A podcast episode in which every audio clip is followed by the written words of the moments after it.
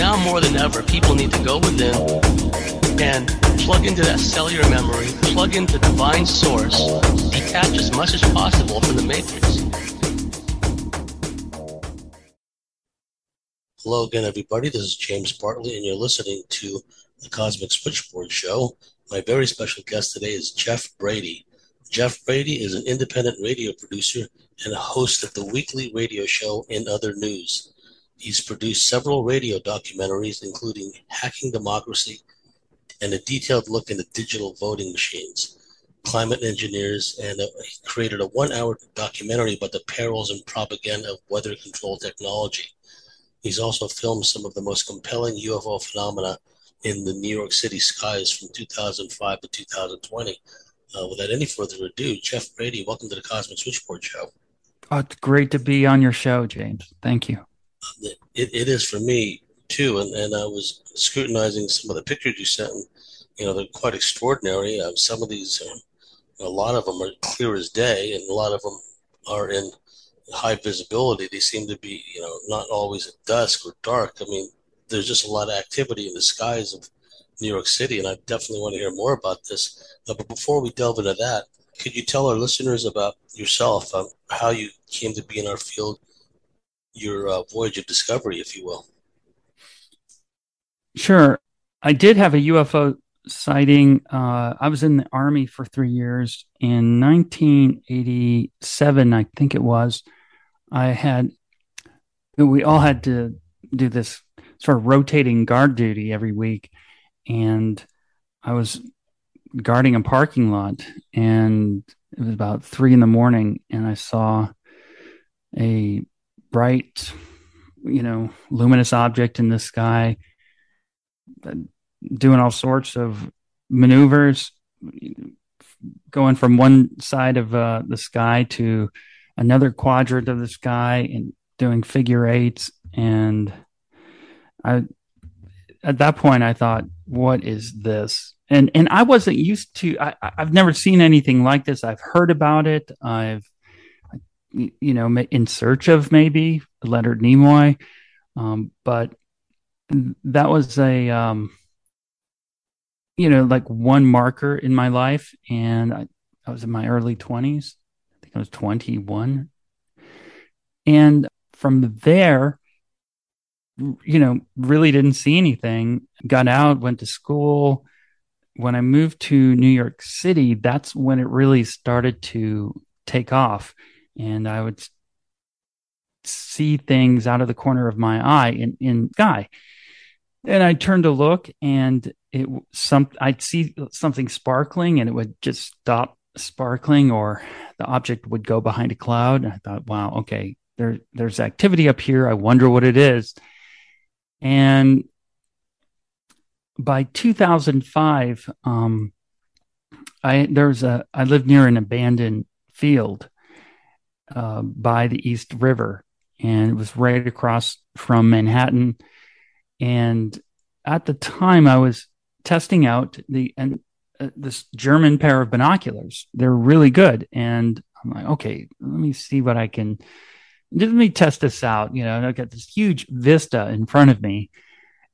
Um, and I'm looking around and stuff, and right above me, I mean, like directly above me, were two long triangles positioned horizontally, side by side, motionless. And they were a sandstone color. And this color and texture looked similar to the setting sun reflecting off of you know manhattan skyscrapers that have a blonde colored stone exterior they look like they were made of stone and surrounding them were round objects levitating in the air they were deep vibrant colors uh, pink red orange violet green and my neck started to ache because I was looking straight up. So I lay down on the gravel, and this abandoned field was, you know, full of, um, you know, an excavated uh, landscape.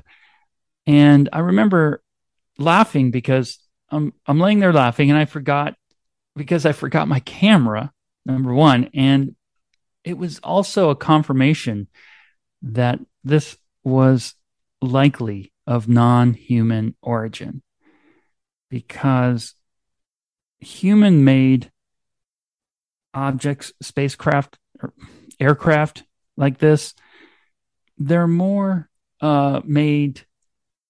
Um, they, wouldn't they wouldn't do all this all these frills. They wouldn't have these brightly colored things, and I don't think they would, you know, and cause, uh, you know, maybe this attention to them.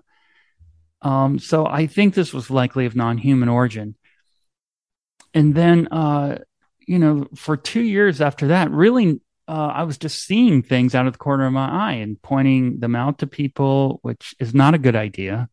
Um, I stopped doing that really quickly and uh, it was just a matter of getting a decent, um, you know, point and shoot camera at that time because back then, you know, I was, you know, uh, working. I was working. I was doing freelance work, and I was working at a secondhand store, and I was not pulling in a lot of a lot of money. So a point and shoot, you know, megapixel, ten megapixel camera was, you know, something that was pretty decent back then. And the next event was in uh, 2007, again at the vacant field. And at this location, like I said, you're standing on um, layers of history going back to Lenape tribes in the 15th century and even further back. But it was the site of a huge sugar refinery called the Jack Frost Sugar Refinery. It was a concrete plant and it was daily news printing press. But right right at this time, 2007, you know, the land was partially excavated for development and it had construction debris everywhere, piles of gravel and dirt. There were boulders of asphalt and concrete, remnants of demolished industrial buildings pulled out of the ground. And so I'm standing there and you know the east i'm right by the east river and within and i can look all the way down the east river. Manhattan's on the right. Um, i'm on the border of queens and brooklyn. It's on you know i'm standing on that side of the the land rivers in between. And i hear these helicopters approaching approaching. It's about you know within 15 minutes of being there. And they were military helicopters coming in kind of low above the east river coming in from the south. It's like a, a apocalypse now uh, scene. And they were Huey helicopters, and instead of continuing on their course, they make a U-turn from right about where I was standing, and they they head back due south. And I, I'm recording them, but at some point I stopped recording and I took photos. And I thought, okay, did some agency detect UFO activity here, and then they were dispatched. So that, that's what I was thinking. So I got home and I looked at the the footage, and there were two um, UFO uh, round white spheres moving right by the uh, helicopters as they were making that U turn. And in the stills, there are white disc shaped objects in those stills and I thought, wow, this is there's a there's a lot of activity here, and you know, basically for the next ten years from from that point on, I kept visiting randomly uh, to and just started scanning the skies with the point and shoot, and then later with a, a video camera, and I slowly started to learn how to use a video camera because I've, uh, you know, I just had to learn all this stuff. But I was really, you know, taken by the fact that they are showing themselves because from that point in my life, I've heard that they don't exist and it's a conspiracy. And here they are showing up. And, and the, again, these are mostly anomalous airborne shape shifting entities that I've found communicate using mimicry, archetype shapes, and color. And so I was consistently posting the videos onto YouTube and I have a channel called Budget Moon. The name came from a photograph of budget rental trucks with the moon in the background. I, I looked at it, said, "Great, I'll use the name for uh, the channel." So that's that's what I used it for. So that's how I got started. During this process, Geoff, did you notice any uh, change in your sleep patterns? Did you have any interesting dreams that stood out or stick out during that time frame? Any synchronicities or any uh, psychic phenomena?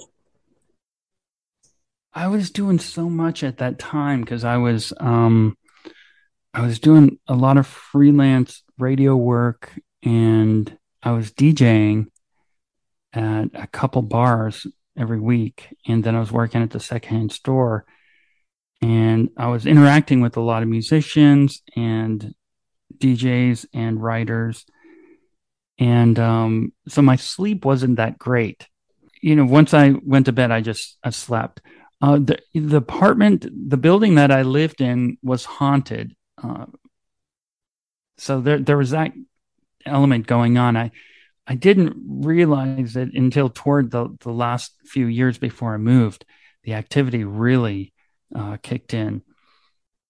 You would open the front door of the building, and as soon as you open the front door, you would hear voices. It was sort of mixed in with the kind of rummaging sound of, you know, your clothes brushing up against the threshold of the door and then the door closing and then you're stepping on creaky wood and you hear like whispering and and a voice here and there. It was it happened almost every time. So there was that going on. A couple dreams come up. Two in particular. One dream i was i remember i was running from some type of dentist chair that came out of some kind of craft. And um, another, this was interesting. So I was rising up above the buildings in the neighborhood. So it's almost as if I came up through the roof of my building while still sitting in my office chair. And I was hundreds of feet in the air, right underneath some type of aircraft and then the doors open and I looked inside and there are humans in there like working out in some kind of gym. And and, and these are just dreams, right? But they were very clear.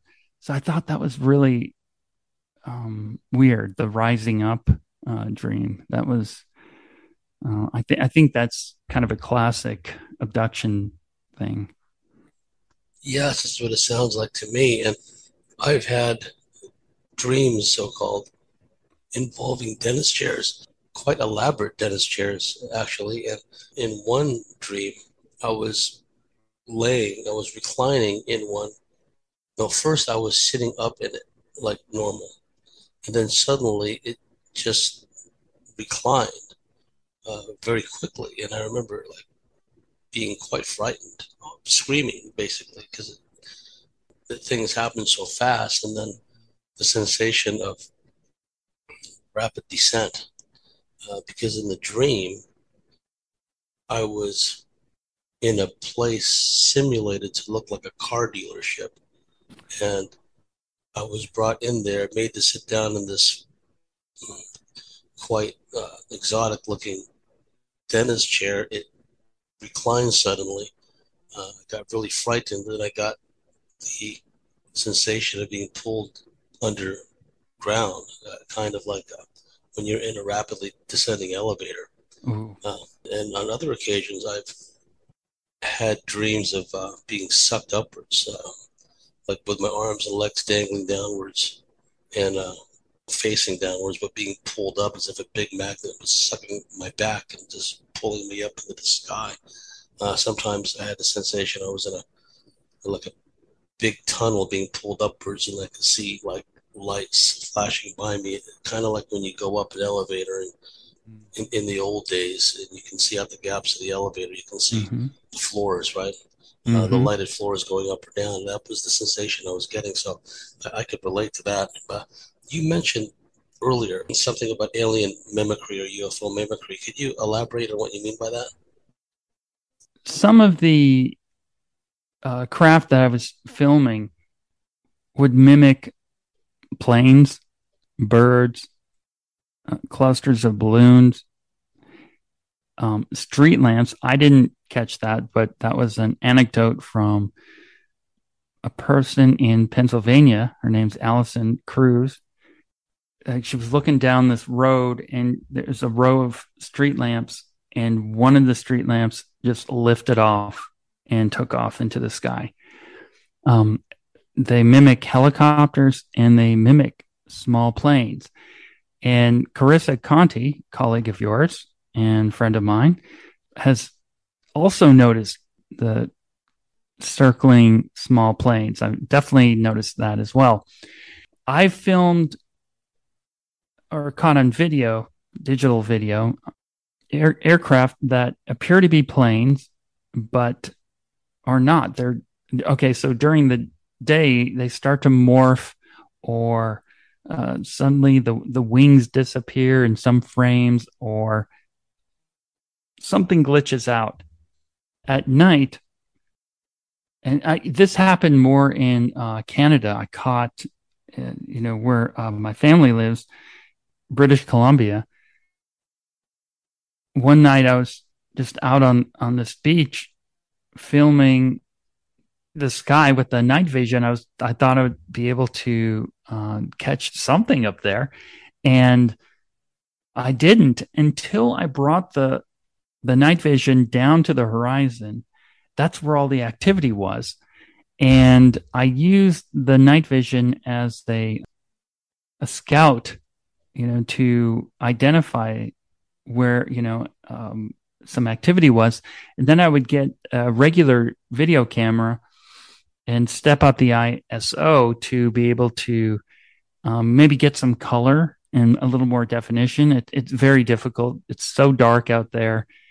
But I was able to see this similar pattern that occurs in other places where at night these UFOs mimic uh, planes. So they try to mimic the FAA light patterns, but they don't do it very well. And that's how you're able to, you know, distinguish them from regular planes, of course. It, it's not that they don't do it very, they don't do it well at all. The, the lights would disappear and then kind of move around on, on the aircraft. It, it's really bizarre. It's almost like they don't know what they're doing in, in terms of the mimicry. But I've seen that I mean, a lot of that, and um, that's on uh, the YouTube channel Budget Moon. Got if you just type in the search uh, Canada, you'll see some of those videos posted there. And in this park, because I lived in New Jersey, right across the Hudson River, uh, the last few years when I had lived in uh, the New York City area because my uh, my landlady passed away and her son and his sisters they sold the building. And so we had to move right away. I think within a few months we were we were out of there all uh, all the tenants. So i had to move and i oh you know i'm sure there there are ufos in this area as well. And there were they're all over that that area as many people know uh, all up the hudson valley and uh, through all those um, waterways. But I was I went further into New Jersey into this park and was able to sort of find this place that you know it didn't have a lot of traffic uh, pedestrian traffic at first until I got there. It was really weird.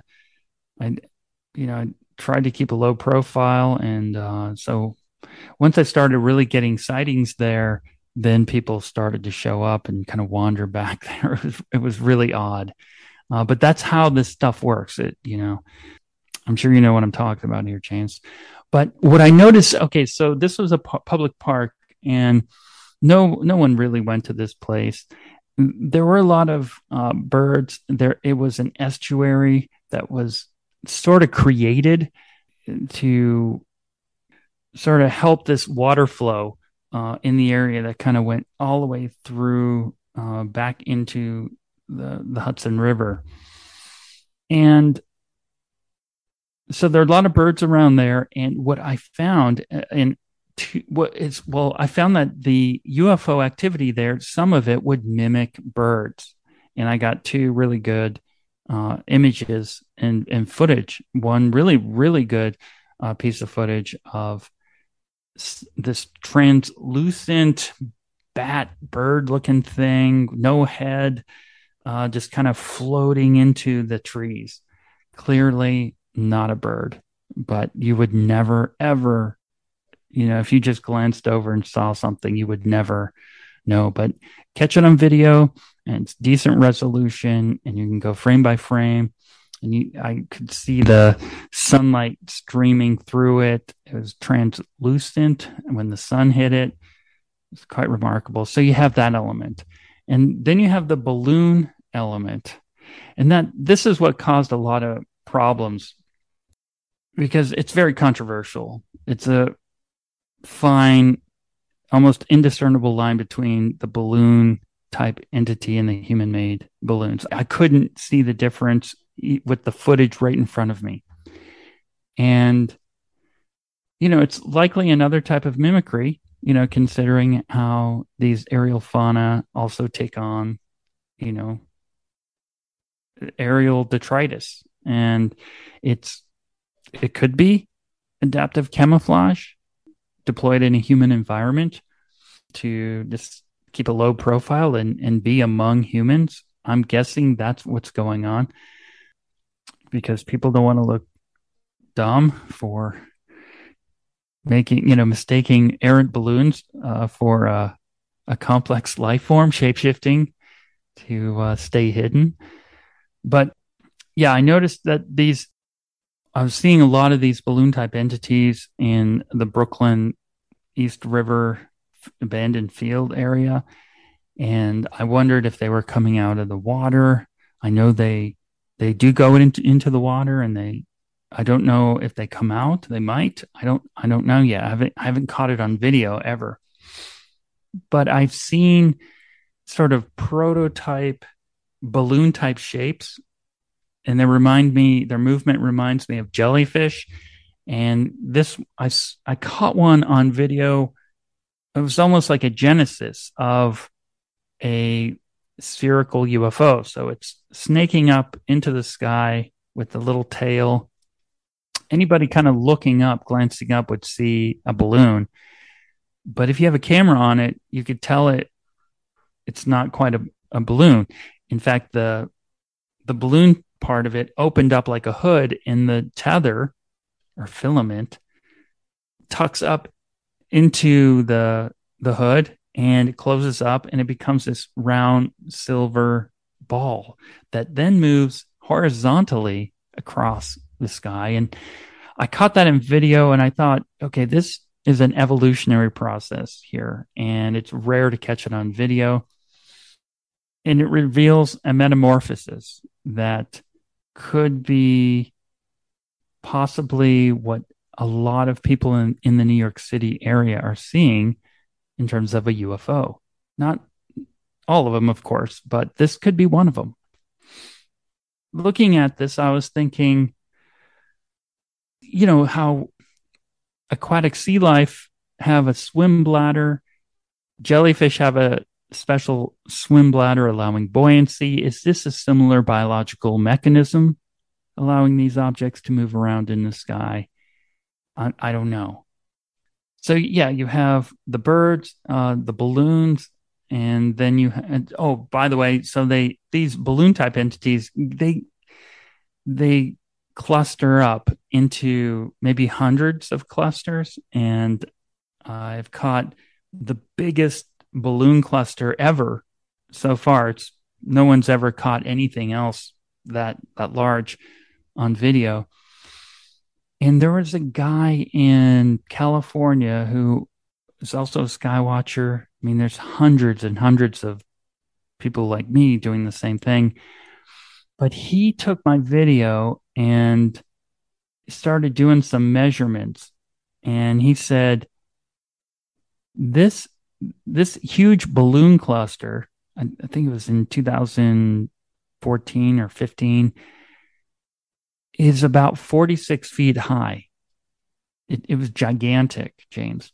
And he called a couple balloon companies and he showed them this photograph and this this image. I think he sent them the video or an image. Several of them wrote back to him and said, "We would never create anything like that. And if we did, I mean, first of all, it's an that would be an environmental catastrophe, and it would cost upwards of eighteen thousand dollars to to make that. I've caught a few others like that. How do I know that they're not balloons? Well, when you start to look at these clusters and you look, you know, at the footage and slow it down, some of them were had flashing lights inside of them. They were sparking. And in one um, video, there's a, a red, there was a cluster of balloons. The balloons were pink and and white. And I think there were some red balloons, but there was something in the middle that was red and it was sliding around inside. And the flashing light came from that. It was kind of creepy looking and then they take on these you know suddenly the it's kind of a random shape of just you know maybe 20 or 15 balloons all tied together and then it would suddenly make a, a geometric shape and hold that shape for a while so they would do weird things like that that's what i've seen in terms of the the, the mimicry i mean of course helicopters I've not seen that, but I've seen video of, of that and the small planes. Carissa has has documented that. One thing that was really strange about the small planes circling is they would all they would be moving so slow that it would you how would you even stay up in the air just moving at that speed? I mean, I'm no expert. It, it was just very, very odd. And then the sound of the small plane didn't kind of, it, it seemed too loud, almost as if it was projected. And you hear reports of this planes at night over areas like such as Pine Bush um, that have almost a projected ro- roaring sound to them.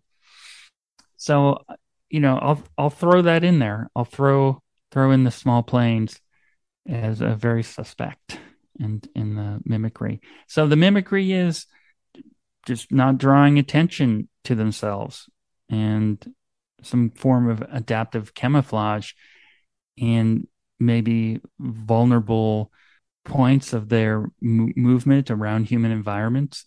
I think that's what's going on. And as far as the mimicry is concerned, thank you for, for sharing that.